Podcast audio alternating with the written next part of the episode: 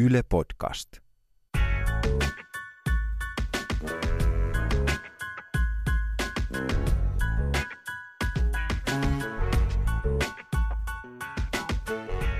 Yksi, kaksi meitsit sata prossaa satsaa. Sarre, tuo naurottaa. Oletko viihteellä? Hymy on uusi nauru. Mun nauran sisältä niin kovaa, että mä tarvii ulkoa hymyillä. Eikö mä viihdyn sun kysymyksistä niin paljon? Mä muutun filosofiksi, kun sä kysyt multa jotain. Kun me ollaan täällä nyt funteeraamassa sellaista filosofista asiaa, että minkä takia Suomi on pelialan jättiläinen, joskin tämä jättiläinen on ehkä vähän yliammuttu, mutta totuus on kuitenkin se, että meillä on Suomessa iso peliala suhteessa muuten yhteiskunnan kokoon, niin klisehän kuuluu, että me ollaan tällainen insinöörivetoinen kansa. No ollaanhan me. Ollaan. Kliseähän ei olisi muuten tavallaan koskaan syntynytkään. Mutta jos hieman raavitaan tätä väitettä, niin on totta esimerkiksi se, että teknologia, osaaminen ja se, että paljon me keskitytään ylipäänsä kaikkiin teknologisiin ratkaisuihin, niin se ehkä meille tuntuu, että no joo, että tässä me rimpuillaan mukana, mutta itse asiassa kun katsotaan niin kuin maailman maita, niin me ollaan aika pirun nopeita ja ketteriä tekemään kaikkia sellaisia teknologisia. Mikä nyt olisi hyvä esimerkki? Kauan sulla kesti hakea passi? Milloin sä viimeksi hait passi? Öö, ihan kuule, tässä muutama viikko sitten. Tässä meni niin, että mä menin internettiin. Sitten se siellä jotenkin niin kuin viidessä minuutissa täytettiin se koko homma. Valokuva piti käydä ottamassa ja sitten se ilmestyi jonnekin niin kuin ärkioskille se, se passi sen jälkeen. Mulla oli vähän samankaltainen kokemus noin vuosi sitten, kun mä hain passia. Ja mä luulin kanssa, että mun pitää mennä ottaa valokuva kun mun selvisi, että mun ei nykyään tarvi edes käydä ottamassa valokuvaa, koska se järjestelmä tunnistaa mun vanhat passikuvat viiden vuoden takaa. Ja se kysyy, että haluatko käyttää näitä kuvia? Oo, tota mä en tajunnut. Sitten se tulee RLlle se passi. Mutta ihan vaan esimerkkinä siitä, että aina ei osaa ottaa kiitollisuudella vastaan sitä, miten joku prosessi voi olla ihan niin kuin uskomattoman helppo. Thomas Puha, pelialan tietynlainen pioneeri Suomessa. Tässä seuraavassa vastaa siihen, että johtuuko se nyt tästä meidän insinööriteknologia haipista tämä kaikki? Pelit ei missään nimessä ole pelkkää teknologiaa, mutta ilman teknologiaa niitä pelejä ei ole. Ja on vähän tämä klise, että me ollaan ainakin oltu hyvä insinööri niin kuin kansa. Niin silloin jotain tekemistä kyllä asian kanssa. Mutta tota, se toinen osapuoli on tietenkin sit niin kuin luovuus – ja sitäkin on löytynyt niin kuin hyvinkin, hyvinkin paljon. Ja paljonhan tätä on jotenkin analysoitu tai mietitty, että mitä on niin kuin sit niin kuin tapahtunut, mutta kyllähän toi niin kuin, äh, niin kuin kun App Store tuli ja yleensäkin digitaalinen jakelu, niin se oli vaan madal sitä kynnystä, että vaikka täällä oli paljon ideoita ehkä ja osaamista, niin sitten kuitenkin kun ennen aikaan piti mennä jonnekin Englantiin, Yhdysvaltoihin – tekee jotain diiliä ja sitten tuntui, että aina vaan kusetettiin, kun jengi oli niin naiveja. Ja siitä ehkä on tullut vähän sellaista tiettyä vihaa kustantajia kohtaa. Mutta sitten kun tuli digitaalinen jakelu, niin yhtäkkiä tuntui, että okei, nyt se niinku tulppa aukesi, että meillä on kaikkea tätä luovuutta ja ideoita ja on vaan paljon helpompi saada se, saada se peli potentiaalisesti sinne niinku markkinoille. Ja näin siis Thomas Puha, joka on viestintäpomo Remedy Entertainmentillä. Se on siis lafka, joka on tehnyt muun muassa Alan Wakein ja Max Paynein aikanaan silloin ja äh, sitten Quantum Breakin. Tällaisia isoja konsoleilla pelattavia pelejä. Mielenkiintoinen juttu. Thomashan sanoi tuossa monta asiaa, mutta yksi oli tämä, että Jenkeissä kusetettiin. Niin se on kyllä varmaan totta, että kun tämä jakelu on mennyt digitaaliseksi, niin se ei enää mene niin, että – tästä otetaan lentolippu jonnekin ja sitten toivotaan parasta, että mitä ne siellä isossa päämajassa sanoo, kun me mennään hattukouron sovesta sisään. Varmaan ollut myös suomalainen mentaliteetti ihan jo sen infran takia erilainen, että varmasti jotain pelialaa on ollut, mutta ei siinä mittakaavassa kuin esimerkiksi siellä Lontoossa. Näin se on varmasti mennyt ja just se, että mikä tuntuu meistä kusetukselta, niin minkä verran siitäkin on johtunut vaan siitä, että ei ole ollut mitään niitä rakenteita, mihin turvata ja kykyä neuvotella ja ymmärtää soppareita. Joo. Ja sitten se, mikä tuossa tulee mieleen tuosta digitaalisesta jakelusta, että jos laajennetaan vähän sitä kuvaa, että mihin se on johtanut ö, suomalaiseen pelialalla, paitsi tämä Remedy, joka on tehnyt näitä konsolipelejä, niin sitten ennen kaikkea tällä vuosikymmenellä ne kaksi suurinta asiaa on kuitenkin niin kuin kännykkään tehdyt mobiilipelit. Ja niistä pitää kiittää tietysti Steve Jobsia. Puhutaan Angry Birdsista tai puhutaan näistä Supercellin peleistä, mitkä menee. Niin siinä, missä kotimaan markkinoilla ollaan ajateltu, että jos markkinoidaan vaikka peliä ja laitetaan siihen vaikka 100 000 euroa ja ostetaan jostain näistä pelialan lehdistä ilmoitustilaa ja, ja sitten tehdään tällaisia asioita, niin noissa karkeloissa maailman mittakaavassa, kun jotain yritetään alkaa puskemaan, niin tässä laittaa niin kuin Suomen valtion budjetin verran massia tiskiin, että alkaa tapahtua. Puhutaan tosi isosta bisneksestä ja miten se on syntynyt. Thomas Puha hienosti tuossa analysoi sitä, että kun jakelukanavat on saatu kuntoon ja tullut tämä internetin mahdollistama vallankumous ja mainitsemasi Steve Jobs ja App Store, niin jännää, että kun nämä mahdollisuudet on auki, niin silloin myöskin alkaa tapahtua. Mitäs sitten tämä Steve Jobs ikään kuin henkilönä?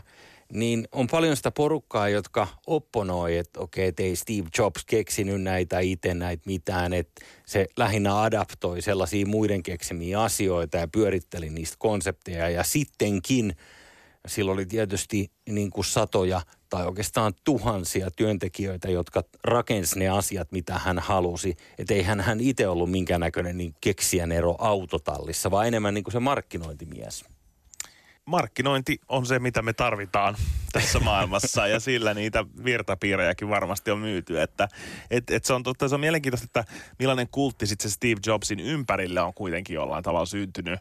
Kyllä se on hahmo, joka mua esimerkiksi kiinnostaa valtavasti. Mun mielestä Steve Jobsista on tehty ihan erinomaisen hyvä elokuva. Tämä Aaron Sorkinin käsikirjoittama leffa, käsikirjoittaja, josta pidän todella paljon, niin hän on niin kuin valinnut tästä Steve Jobsin elämästä vaan kolme kohtaa, joiden kautta hän kertoo koko Steve Jobsin storin.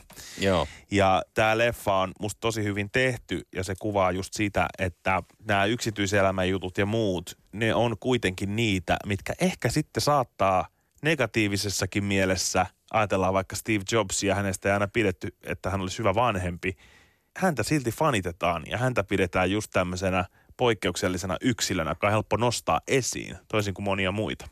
Toi on totta, ja mä ymmärrän sen, että sellainen tietynlainen huomauttelu siitä, että no ei se nyt keksinyt sitä tai ei keksinyt tätä. Et kyllähän Thomas Edisoniakin pidetään hehkulampun keksijänä, mutta käsittääkseni hänelle ei kuitenkaan siihen itse keksintökeksintöä ole hirveästi osa aika arpaa, vaan, vaan hän ymmärsi vaan sen, että miten se saadaan leviämään sillä että ihmiset saa napista valot päälle, niin niin siitä se ikään kuin lähti. Niin ehkä tässä Steve Jobsissa on vähän samaa. Ja onko se kuitenkin näin, että me tarvitaan aina alalle kuin alalle se mies, nainen tai oletettu, jotta me voidaan rupea fanittaa jotain juttua? Elokuvia voi myydä sillä, että tämä on Christopher Nolanin seuraava. Mä oon usein puhunut tästä monen pelintekijän kanssa, että, että sä oot tosi hyvä puhua, että, että miksi sun pitäisi olla vähän enemmän esillä, niin kuin, että, että ei vaan sun itsestä takia, vaan niin kuin alan takia. Että et, niin kuin me pitää puhua enemmän meidän alasta. Ja en mä niin kuin, että koko tiimihän tässä tekee duunia. Että on vähän ehkä sellaista liikaa niin kuin nöyryyttäkin. Mutta leffojahan tekee niin kuin, toki sä voit jakaa se, että sulla on tiedätkö, kuvaaja, ohjaaja, käsikirjoittaja, mutta oikeastihan niitä on sato ihmisiä, jotka tekee, tai tuhansiakin. ihan sama se on niin kuin peleissä, et, et tota, mutta peleissä se niin kuin ruumiillistuu siihen tiimiin, eikä niinkään yksilöön, mutta niin kuin noin yleensä ihmiset ehkä dikkaa fanittaa yksilöitä kuitenkin, seurata niin kuin yksilöitä. Harva tietää ketään muuta pelialan ihmistä kuin Shigeru Miyamoto Nintendolta, joka on luonut Marion ja ollut monta kymmentä vuotta niin kuin esillä. Ja sitten on totta kai Hideo Koima, joka taas on, luo tosi vahvasti omaa brändiä ja vasta teki Metal Gearin, niin ne on sellaisia persoonia. Mutta et enemmän se on, että A, Rockstar Gamesin seuraava peli, niin se varmasti on sellainen, niin kuin, mikä niin kuin antaa uskottavuutta ja kiinnostavuutta. Jos mä kysyn käsi sydämellä Sääre sulta, että Thomas Puhatas luetteli noin kaksi nimeä, niin onko tuttuja? Nämä itse asiassa on tuttuja, koska mä seuraan peliä ja mä seuraan just tuota konsolipelaamista ja just näitä tiettyjä hahmoja. Mutta jos mun pitäisi nimetä viisi, mikä on aika vähän, niin mä en pysty siihen. Joo. Äh, Sid Meier. Never heard. Okei, okay, mutta sekin alkaa olemaan vähän niin kuin, joo, niin kuin haudan takaa No kuka hän on? Sid Meier on siis kaveri, joka oli Aikanaan Microprosella teki näitä suuria strategiapelejä. Okei. Jos joskus pelannut Civilizationia esimerkiksi. Joo, tiedän peli. Niin, niin se on Sid Meier's Civilization Okei. tai, tai Railroad Tycoon ennen sitä ja muutamia muitakin tällaisia niin kuin, Joo. ennen kaikkea vuoropohjaisia strategiapelejä. Okei. Joo, ja sitten toinen, mikä tulee mieleen, ehkä saman aikakauden äijä, joka oli ihan virtuosi, oli toi Jeff Drummond, joka teki muun muassa Stunt Car Racerin ja uraurtavan F1-peli aikanaan 90-luvun alussa ja, ja näin. Mutta jos mun näistä nykykotkottajista pitäisi sanoa, niin kyllä aika hiljaiseksi vetää. Siis ilman muuta. Ja sitten täytyy muistaa myös se, että kuitenkin usein nämä, kenet tässä mainittiin, tämä Miyamoto ja Kojima, niin näistäkin saatan aika paljon tietää esimerkiksi Thomas Puhan kaltaisten influenssereiden kautta, eli ihmisten, jotka on tehnyt Suomessakin tämmöistä videopelimediaa ja tehnyt sisältöä. Eli aina on tarvittu joku huutelija, joku yksilö myös heille, jotta he on noussut esiin. Ja sitten jos ehkä suomalaisesta pelialasta, nyt kun me puhutaan siitä, niin Jaakko Iisalo, eh, hän on mies, joka on piirtänyt Angry Birdsit. Ja jäänyt ehkä vähän, jos mä suoraan sanon, niin se on jäänyt vähän niin kuin ilman kunniaa siitä. Huppari päällä, kun Peter Westerbakka on pyörinyt mesomassa, niin se on ehkä saanut sen niin kuin suurimman haipin siitä. Ja, ja tietysti se on ollut hänen duunikin meuhkata työkseen niistä asioista, mutta Jaakko Iisalo on varmaan yksi mikä pitäisi mun mielestä nostaa esille. No silloin kun mä oon itse pyörinyt huppari päällä mesoamassa tuolla Helsingin kartsalla, mä muistan semmoisen pelin kuin Grand Theft Auto. Varmasti sullekin tuttu. No, sattuneesta syystä on tuttu, joo. Rockstar Gamesin mainio sarja. Mikä on tämä sattunut syy? No, sattunut syy on se, että mä ostin nyt sen vitosen tietysti viimeisenä, mm, niin Viittaako sä, että se on vaan niin suosittu peli, että mä oon, nyt kolme, tiedät mä oon kolme kertaa pelannut sen läpi. Eli se on sulle itsestäänselvyys, että tämmöinen... Niin, no niin, niin, niin mutta siis sanotaan, että kyllä mä niin on satoja tunteja pelannut sitä yhtä peliä. Eikä se ole mikään ihme. Se on myynyt mun mielestä niin kuin vajaa 100 miljoonaa kopiota. Ja se on edelleen, siis se on julkaistu 2013 se peli, joka on ikuisuus sitten niin kuin näissä karkeloissa. Niin se saattaa edelleen olla jossain esimerkiksi kuukauden myydyin peli jossain niin kuin tietyllä markkina-alueella. Esimerkiksi Englannissa, niin mun mielestä oli vielä viime vuonna oli ainakin niin kuin parin kuukauden kärjessä. Ja tässä on mielenkiintoista se, että sä et mu- muista tässäkään, että kuka sen on piirtänyt. Sä et No. tiedä välttämättä, kuka sen on jollain tavalla käsikirjoittanut sen pelin tai suunnitellut. Tai jos sä tiedät, niin sit sä oot superekspertti ja Niilo, joka on mennyt tähän hommaan sisään. niin. Mutta se, mitä mä tiedän tästä, on se, että mä haluaisin fanittaa tätä yhteisöä, koska Rockstar Games on pelintekijänä ollut ainakin musiikkialalla tunnettu siitä, että ne on resurssoinut useamman toimistokerroksen verran väkeä etsimään musaa tähän peliin, koska tässä on tämmöinen systeemi, että siellä autossa on eri radiokanavat ja muuta. Ja siellä on tämmöistä music supervisor-tyyppistä toimintaa ollut niin laajasti resurssoituna verrattuna lähes mihinkään musiikkialan toimijaa, että ne on vaan laittanut ihan niin kuin brändillisesti kiinnittänyt niin paljon rahaa siihen, että niiden pelissä pitää olla parhaat musat ja sitten siellä on tyyppejä tekee 95 duunia, joka on sitä, että ne koittaa etsiä, että mikä on paras UG Sao Paulolainen funkkikanava. Tiedätkö, mistä mä uskon, että se osaltaan johtuu? Nämä Rockstarin veljekset, nämä Scotti-veljekset, jonka nimeä nyt en muista Rock tähän. ja Star, kyllä. Joo, herrat Rock ja Star. Niin äh, niiden faijallahan oli levykauppa. Ja ne jannut kasvo levykaupassa ja niin kuin väite kuuluu, että syy miksi Grand Theft Autossa tässä sarjassa kokonaisuutena on jo ollut vuosikausia se musiikki tosi tärkeässä roolissa, että se, että kun sä ajat siinä kaupungissa autolla ympäriin, sä kuuntelet niitä radioasemia, niin, niin se johtuu siitä, että niillä on niin sellainen synnynnäinen rakkaus siihen musiikkiin. Ja toinen perversi asia näistä veljeksistä on se, että kun sä pelaat sitä, niin sehän on niin kuin anabolisissa steroideissa marinoitu Los Angeles, se peli, mihin se sijoittuu. Siis että tavallaan kaikki on käännetty niin överinupista. Sitä miettii, että sen on tehnyt käytännössä eurooppalainen pelitalo, jolla toki on niin Amerikassakin oma toimintonsa, niin se on skotlantilaiset, jotka vittuilee Amerikasta ja kääntää sen niin läskiksi, kun se pelissä on tehty. Super mielenkiintoista ajatella sitä, että pari tyyppiä, joiden faijalla on ollut levykauppa, niin muodostuu tässä meidän keskustelussa semmoiseksi attribuutiksi. Että me ajatellaan, että mikä tämän 100 miljoonaa myyneen pelin takana voi olla, että sillä on tämmöinen hieno music supervisor organismi ja kaikkea. Wow, tämä varmaan johtuu siitä, että niillä tyypeillä on ollut faija, jolla on ollut levykauppa. Ja tämä mun mielestä on omiaan kuvastaa sitä, että millaisia ihmeellisiä kykyjä – pelialalla kaivataan ja millaista osaamista siellä pitää olla. Että siellä pärjää. On tosi vaikea hahmottaa itse, että millaisella taustalla tulisi hyväksi tekijäksi pelitaloon. On aika vaikea kysymys. Suomessa on sellainen pelitalo kuin Red Lynx, jossa tämä Remedin nykyinen toimitusjohtaja Tero Virtala oli aikaisemmin pamppuna. Ja Red Lynxillä, niillä on sellainen hitti kuin Trials Evolution – niin kuin se nimikin sanoo, trials, niin se on niin kuin trial-pyörillä, tai niin kuin moottoripyörillä tehtyjä temppuja. se on monin peli, 1-4 pelaajaa. Ja sitten meet sellaista rataa, ja se on käsittämättömän hauskaa ja koomista se kaikki, miten ne onnistuu ja epäonnistuu. Ja ne on tosi näyttäviä ja sellaista hyvää huutoa ja ulvomista, jos sitä niin pelaa kimpassa. Se oli mielenkiintoinen, kun Tero Virtalan kanssa juttelin, niin se kertoo, että ihmiset rupesivat tekemään, kun he jätti sellaisen niin kuin, tietynlaisen takaportin, joka mahdollisti sen, että kuka tahansa niin kuin sen pelin fani voi itse tehdä siihen erilaisia kenttiä – tehdä sinne taustoja, valita tiettyjä kuvia ja ja sitten huomasi, niin kuin, että, että hetkinen, että tämä YouTubehan on niin kuin täynnä tällaisia jengin itse tekemiä ratoja, mitä ne on julkaissut. Ja sitten siellä oli joukossa aivan sairaan hienoja, kauniisti tehtyjä maisemia. Ja ne mietti sitten Red Lynxin Suomen toimistolla, että hetkinen, että mitäs me saataisiin nämä meille hommiin.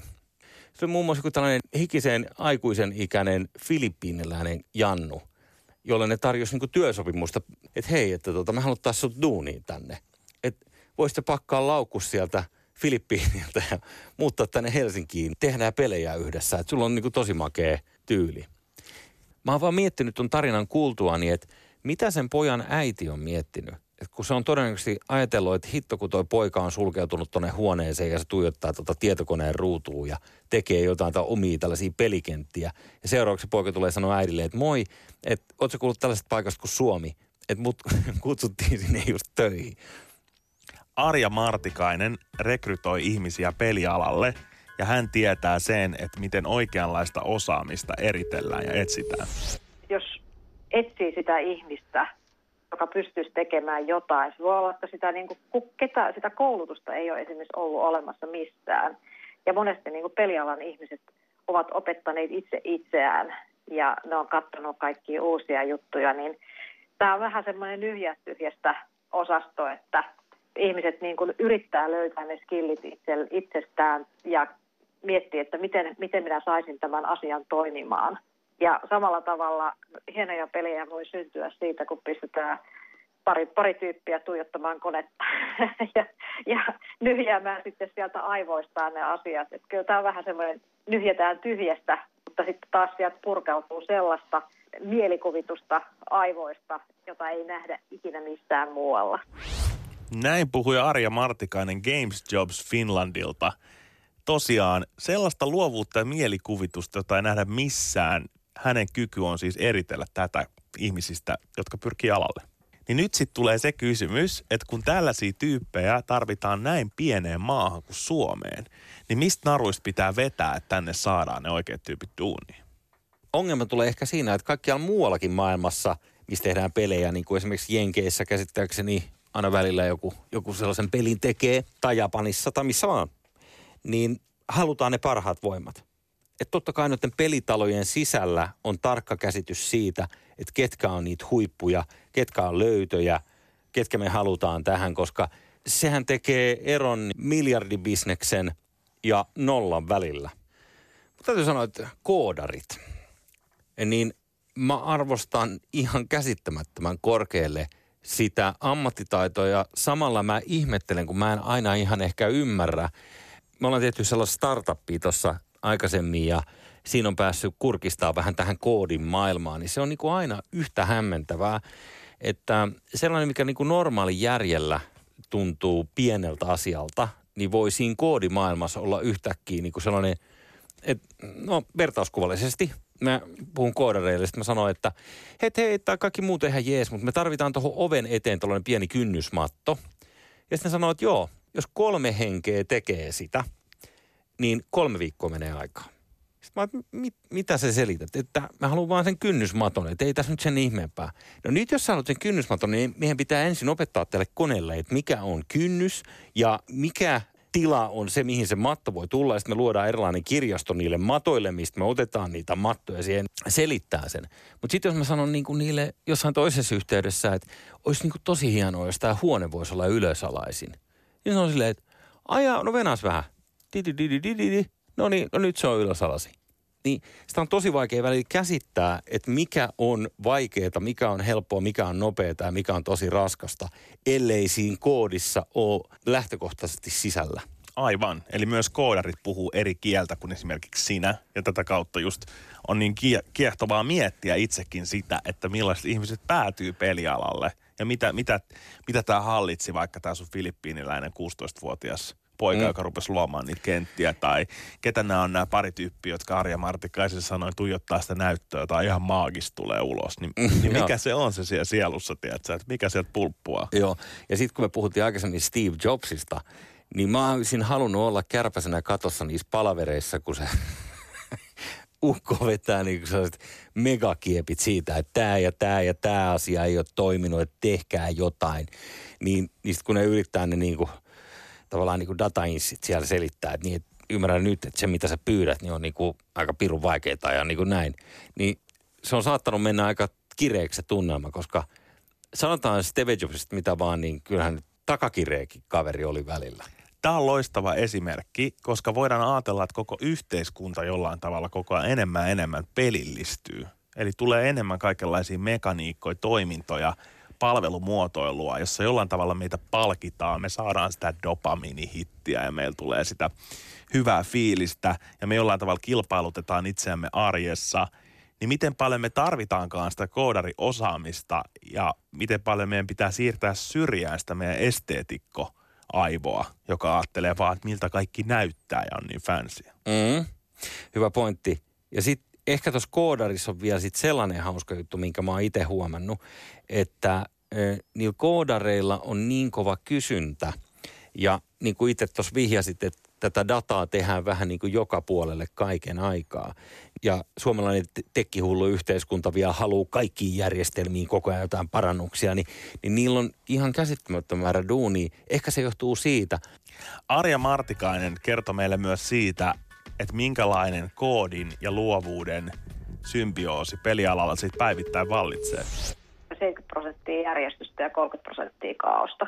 Järjestys tuo turvaa, tavallaan se kaauksen osuus niin mahdollistaa sen, että, että pystyy sit niin kuin vapaasti soveltamaan. Että siellä niin kuin hyväksytään sellainen tietyn tasoinen epäjärjestys.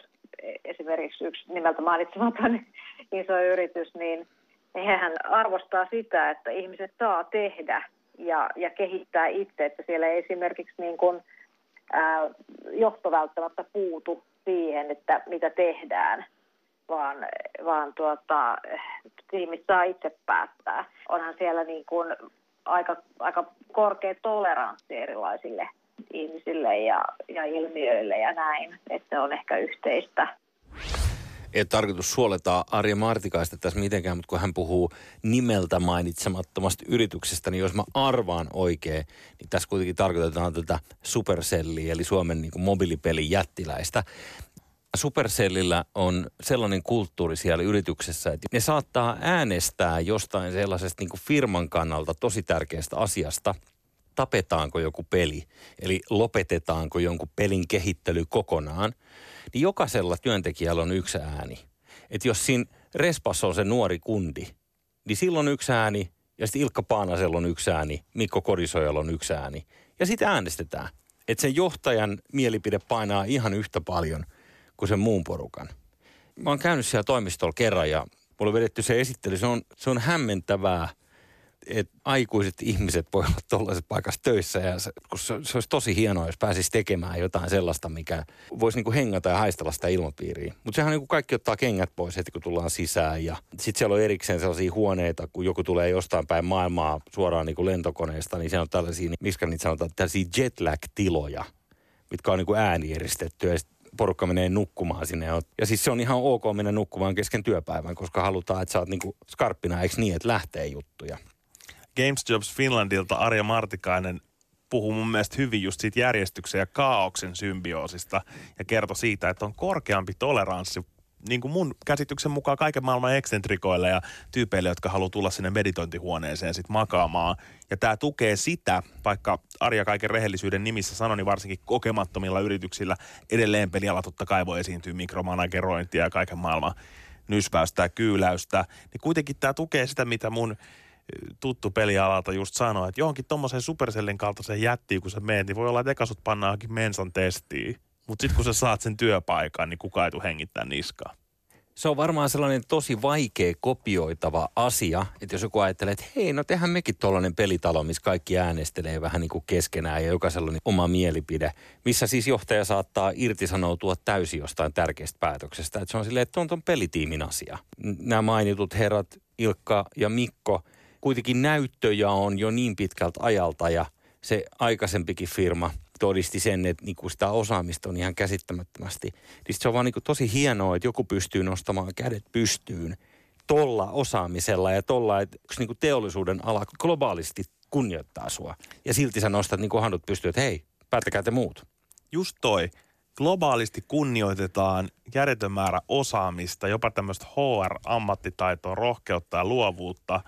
Mutta silti mä mietin sitä, että – kun ollaan täällä, niin varmasti olisi sitten jonkun pelin tekijä virtuoosin mielestä tämmöisiä, sanotaanko nyt suoraan verotukseltaan kevyempiä maita, jossa työtä tehdään. Joo, ja siitähän nämä kaverit on tuttuja, että verot on maksettu täysmääräisenä Suomeen. Sitten on maksettu takaisin kaikki sellaiset tekestuet, mitä on saatu, mitä ei tarvitsisi välttämättä maksaa takaisin, niin nekin on haluttu maksaa. Että kaikki on tehty niin paitopukia tuntuu jotenkin, että niin kuin nämä herrat haluaa olla niin rakentamassa suomalaista kulttuuria muutenkin, esimerkiksi TPSn lätkäjoukkueen tota, takana ollaan nykyään ja monta muutakin tuollaista hanketta, missä halutaan olla mukana rakentamassa hyviä juttuja. Ja sitten heillä on tämä on oma, oma startup-kiihdyttämö, jonka tarkoitus on tukea nimenomaan uusia kykyjä, jotka nousee. nämä on ihan oikeasti, mm, on, on vaikea ymmärtää, miten tämä aika on tuottanut tollaiset jätkät ja se on hienoa, että ne on suomalaisia. Mutta jos me vielä palataan siihen meidän peruskysymykseen, että minkä takia Suomeen on pesiytynyt tollainen määrä niin peliala osaamista, niin, niin se ei kyllä selity välttämättä edes tällä luonteenpiirteellä – että se, mikä on tehnyt käsittääkseni näistä Supercellin peleistä, Clash of Clansista ja muista isot on se, että ne on silloin aikaisessa vaiheessa tajunnut rakentaa muun muassa sellaiset moottorit, jotka tarkkailee koko ajan sen pelaajan käyttäytymistä. Että ne ymmärtää koko ajan, se peli antaa niille dataa, että tyyliin mihin kohtaan ne koskee ruutua, miten pitkään ne painaa, pitääkö jonkun napin olla jossain toisessa. Niin kuin se pelattavuus on hioutunut sen datan perusteella niin hyväksi niissä peleissä, että ne on sen takia niin helppoja käyttää ja koukuttavia pelata. Ja pelialalla Suomessa just näiden sun läppienkin perusteella, niin huomataan, miten korkealla hifitasolla toimitaan koko ajan. Niistä osaamista tarvitaan muualtakin kuin meidän rajojen sisältä. Ja se me haluttiin vielä kysyä Arja Martikaiselta, että millä motiiveilla ihmiset sitten ylipäätään päätyy tänne? Oikeastaan Skandinavia sinällään ja koko niin kuin Pohjola on kiinnostava kansainvälisille rekryyteille. Onhan siellä ihmisiä, jotka ei missään nimessä lähtisi pois omasta elinpiiristä, eihän Suomestakaan kaikki halua, mutta sitten on tiettyjä esimerkiksi jotain alueita maapallolla, josta tullaan hyvinkin mielellään tänne Pohjolaan. Ja täällä on monet esimerkiksi laskeisen varat, jos niillä on pieniä lapsia. Niin tämähän, Suomihan on yksi maailman parhaita paikkoja kouluttaa nuoriso meidän peruskoulusysteemissä ja sitten kenties eteenpäin. On turvallista, on puhdasta ja kyllähän tämä, tämä pelialan maine, siis tämä koko hyrinä, mikä täällä vallitsee, niin kyllähän se on kiinnostavaa kenelle vaan. Tosi hyviä pointteja Arjalta. Meidän on turha kilpailla jonkun maailman metropolin tai vaikka tämän Piilaakson kanssa siinä kuhinan määrässä. Että jos sä oot ihminen, joka arvostaa sitä, että sä pääset pääkalopaikalle, jossa kaikki on, elää ja hengittää jossa niin kuin teollisuuden ala, kaikki mikä internettiin liittyy, pitää tietyllä tavalla päämajaansa, niin on se aika vaikea sitä San Franciscon aluetta jollain tavalla jättää kakkoseksi. Mutta tämä, mitä puhuttiin koulutusjärjestelmistä, perheellisistä ihmisistä, nehän on sellaisia juttuja, mitä pitäisi nostaa. Esimerkiksi mä en koskaan tajunnut sitä. Sä muistat silloin, kun Silvio Berlusconi, Italian pääministeri silloin, niin oli Suomessa. Ja sitten ne vei katsomaan se jotain puukirkkoa, onko se Kerimäelle. Ja nyt kaikki kunnioitus Kerimäen puukirkolle, ei siinä mitään. Mutta kun se oli itse ihmetellyt sitten kollegoilleen, että, että ne veivät minut katsomaan kirkkoa jonnekin tuntien automatkan päähän. Hän on kuitenkin sitten Italiasta, jonka keskellä jököttää Vatikaani, missä sellaisia katedraaleja, mihin mahtuu 60 000 ihmistä kerralla sisään yhteen messuun. Että jos sä haluat olla mahtavien kirkkojen sisällä, niin et se pysty hirveästi kilpailemaan sen kanssa. Että olisiko Berlusconillekin pitänyt näyttää kylmäpihla ja majakka tai – tiedätkö, viedä se johonkin sellaiseen paikkaan niin kuin järven rannalle, mi, mi, mitä ei nyt välttämättä Pohjois-Italiasta löydy. Aivan, eli pitää myydä sillä mitä on. Että turha viedä jotain suomalaista tuonne sikakolaisen kerrostalon katolle katsoa infrapunasaunaa, kun se on nähnyt monta, monta parempaakin, tota, jopa omalla kuntosalillaan, niin ei, ei se välttämättä sitä väräytä mihinkään suuntaan. Vielä suomalaisuuteen ja näihin mittakaavoihin, niin ne on aika vaikeita ehkä ymmärtää, kun täällä tätä kotoista viihdettä itsekin piperretään ja tehdään tätä kuitenkin sitten sillä lailla tota, ihan työksemme ja kyllähän täällä elää, mutta sitten nämä pelimerkit aina tässä maailman mittakaavassa on jotain niin uskomatonta, että mitä tuossa viimeksi kattelin, niin Supercellin markkinointibudjetti, mitä ilmoiteltiin, oli joku 450 miljoonaa euroa vuodessa. Siis Toisin sanoen, yritys laittaa rahaa siihen, että se yrittää saada uusia pelaajia. Siihen laitetaan 450 miljoonaa vuodessa. Niin, että se jotain muutakin kuin rakkaudesta lajiin, että siinä aletaan olla niin kuin korkealla tasolla tuossa. No jos sä haluaisit esimerkiksi niin kuin ostaa suomalaisen TV-alan kaikki mainokset vuodeksi, niin se on about tirallaa tota luokkaa. No ehkä laitetaan radio siihen päälle vielä ja, ja pari City Markettia. Ja monta bussia löytyy, että monta, monta, monta, monta bussin kylkeä me voidaan teipata. Mutta totta kai ja... mä ymmärrän sun pointti. Sun pointti on se, että rahaa lentää sinne Angry Birdsien ja Höyhenien mukana niin kuin hirveä määrä. No joo, ja siis nimenomaan näihin Supercellin peleihin.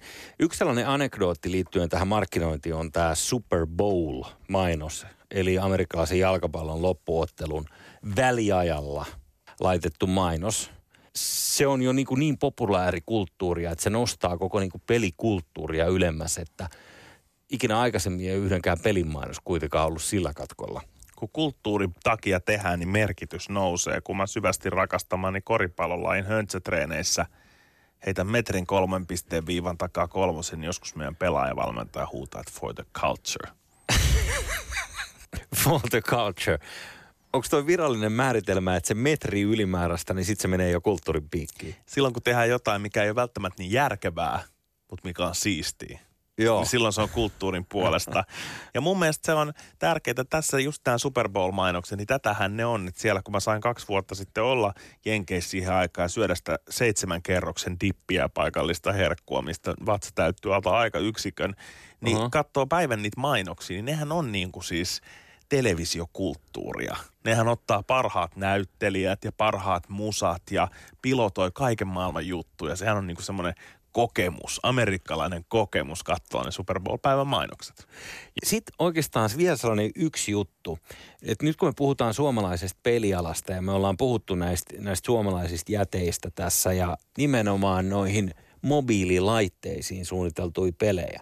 Ja nyt tässä on jännä ilmiö, koska pelialalla – konsoli on tullut aika paljon takas. Ja se, miten konsoli on tullut takas, on Overwatchin ja Fortnitein tyyppiset pelit, jotka on siis verkossa pelattavia, toisia ihmisiä vastaan pelattavia pelejä. Sitten kun tulee Fortnitein tyyppinen niin kuin ihan kulttuuri-ilmiö, niin kuin just, kun tuuletuksia näkyy MM-kisoissa ja Drake ja Travis Scott menee suositun striimaajan kanssa pelaa sitä sillä tavalla, koska ne fanittaa sitä peliä ja sitä tyyppiä niin paljon, niin on nämä niin kuin mahtava osoitus siitä pelien impaktista. Ja tärkeintä on musta se, että porukka niin kuin pelaa ja dikkaa noista, noista peleistä, että peleistä puhuttaa ja kirjoitetaan. Ja kivempi, että kirjoitetaan enemmän niin kuin kulttuurillisena ilmiönä kuin vaan, että tuli taas 100 miljoonaa käyttäjää ja näin paljon niin, niin kuin rahaa. Tämä on muuten varmaan sen median perisynti, että se raha kiskastaan aina ykkösenä siihen otsikkoon. se oli mun mielestä silloin, kun oli pokeribuumi, niin se oli kaikki kaikessa. Ne turnaukset, mitä joku voitti, niin se oli ihan sama, mikä se oli se gloria siitä. Että kerrottiin vaan paljon sitä palkintorahaa tuli. Ajattelin, jos me puhuttaisiin jostain niin tennistähdistä sillä lailla, että no ei sillä mitään väliä, minkä turnauksen se voitti, mutta se sai tämän ja tämän verran palkintorahaa. Niin se aika kummallista. Se olisi todella kummallista ja sitä ei juurikaan näe, koska sitten tähän urheiluun liitetään jotkut erilaiset jalot piirteet. Se mitä Thomas Puha, Remedy Gamesin viestintä Bause tässä meille kertoi, niin se pitää kyllä ihan paikkansa. Siis kulttuuri-ilmiö onhan Suomessakin nähty Mikael Gabriel Pokemon Go-biisi ja siinä vaiheessa, kun nämä Angry Birdsit rupes lentelee siellä John Stewartin Daily Showssa, niin kysehän oli nimenomaan siitä jo, että miten ne linnut lentää ja miltä ne näyttää. Ja se alkoi olla iso juttu kuin pelkästään se fyrkka. Joo, siis mä en ollut uskoa sitä. Aina tottuu siihen, että Suomessa tietysti haipataan. Että nyt maailmalla puhutaan jostain suomalaisesta uudesta keksinnöstä. Niin ei se sitten kuitenkaan loppujen lopuksi monta kertaa niin oo. Mutta esimerkiksi tämä Angry Birds, siitä on niin suunnilleen kymmenen vuotta aikaa, ehkä vähän vajaa, mutta mut kymmenen vuotta aikaa siitä isosta haipista, niin mä en ollut oikeasti uskoa sitä, kun katsoin tosiaan nimenomaan John Stewartia, joka siinä omassa ohjelmassa, mä en ole nähnyt yhtään peliä siinä sen jälkeen enkä ennen sitä ikinä, että ne linnut oli niin iso asia, että se tunki myös niin kuin tollast, ton tyyppisiin ohjelmiin. Ja jotta se voidaan laittaa ton tyyppisiin ohjelmiin, niin silloin myös niin kuin suuren TVtä seuraavan yleisön pitää tietää, mistä on kysymys.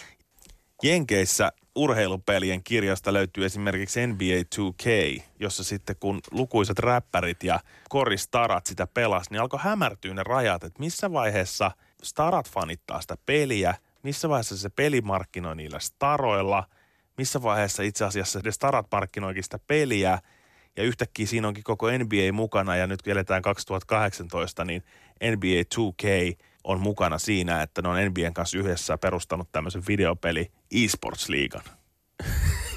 Mä en ymmärrä sitä, miksi nämä urheilustarat, ennen kaikkea meidän niin NHL-ammattilaiset, niin niillä on joku tosi iso obsessio päästä pelaamaan nimenomaan sillä omalla nimellään, sillä omalla pelaajalla. Mutta okei, jos mulla olisi siellä oma hahmo, niin ehkä mäkin haluaisin pelata sillä, en mä tiedä. Mutta mut se on aina jotenkin huvittanut mua, että, että kun ne kertoo niitä, että joo joo, pelireissuilla näitä pelataan, niin tämä on näköjään yli lajirajojen. Onko sekin sitä yhteiskunnan pelillistymistä, menee ja tiedä, mutta mä oon ihan innoissaan ottamassa tämän vuoden päivitystä pelistä vain sen takia, että Lauri Markkasen arvo on noussut 7782. right.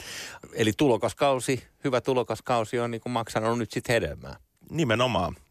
Mulla on nyt kyseltytty ja horistu tätä asiaa, että minkä takia Suomeen on nimenomaan syntynyt tällainen niin kuin jättimäinen peliala suhteessa sitten muuten. Okei, tuo teknologia ja se insinöörijuttu, siitähän me jauhettiin aluksi. Jakelukanavat.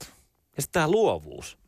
Ja mä oon ehkä aikaisemmin ollut sitä mieltä, että se mm, on vähän niin kuin toiveajattelua. Mutta en mä tiedä, onko se sitten sitä, että on, on, onko suomalaiset sitten luovia hulluja. Mulla on sulle ihmiskoe. No. Kaksi ihmistä, luovaa tai ei, istuu molemmat tässä huoneessa. Tuijottaa nyt tota ruutua. Pitäisikö alkaa pelaa jotain? Ei, kun tuijotetaan ruutua. Ja katsotaan, mitä meidän rikas mielikuvitus alkaa suoltamaan. Ja luotetaan siihen, että nämä jakelukanavat pitää sen jälkeen meistä huolta, eikä rahan tuloa voi estää. Mä en tiedä, onko mä koskaan kertonut sulle, mutta mä oon aika kova tuossa 64 Basicissa. Mä osaan muun muassa tehdä spriteja. Mä voin alkaa tästä koodaa. Sä puhut nyt ilmeisesti koodauksesta. Mä puhun koodauksista, okay. siis joo. Ihan sellaiset niin kuin naurettavat alkeet oli joskus poke 5, 3, 8 jotain. Sitten pystyi tekemään tuollaisia liikkuvia juttuja, kun niitä kirjoitti tarpeeksi. Tai me tehtiin yhden kaverin kanssa kerran peliä himassa, joskus siis 11-vuotiaana, 12-vuotiaana jotain.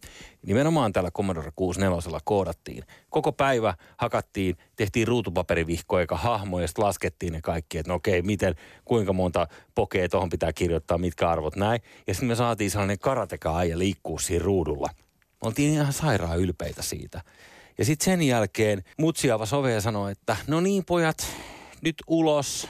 Täällä ei koko päivää maleksita täällä sisällä. Ja me todettiin, että no okei, me lähdetään ulkona käymään.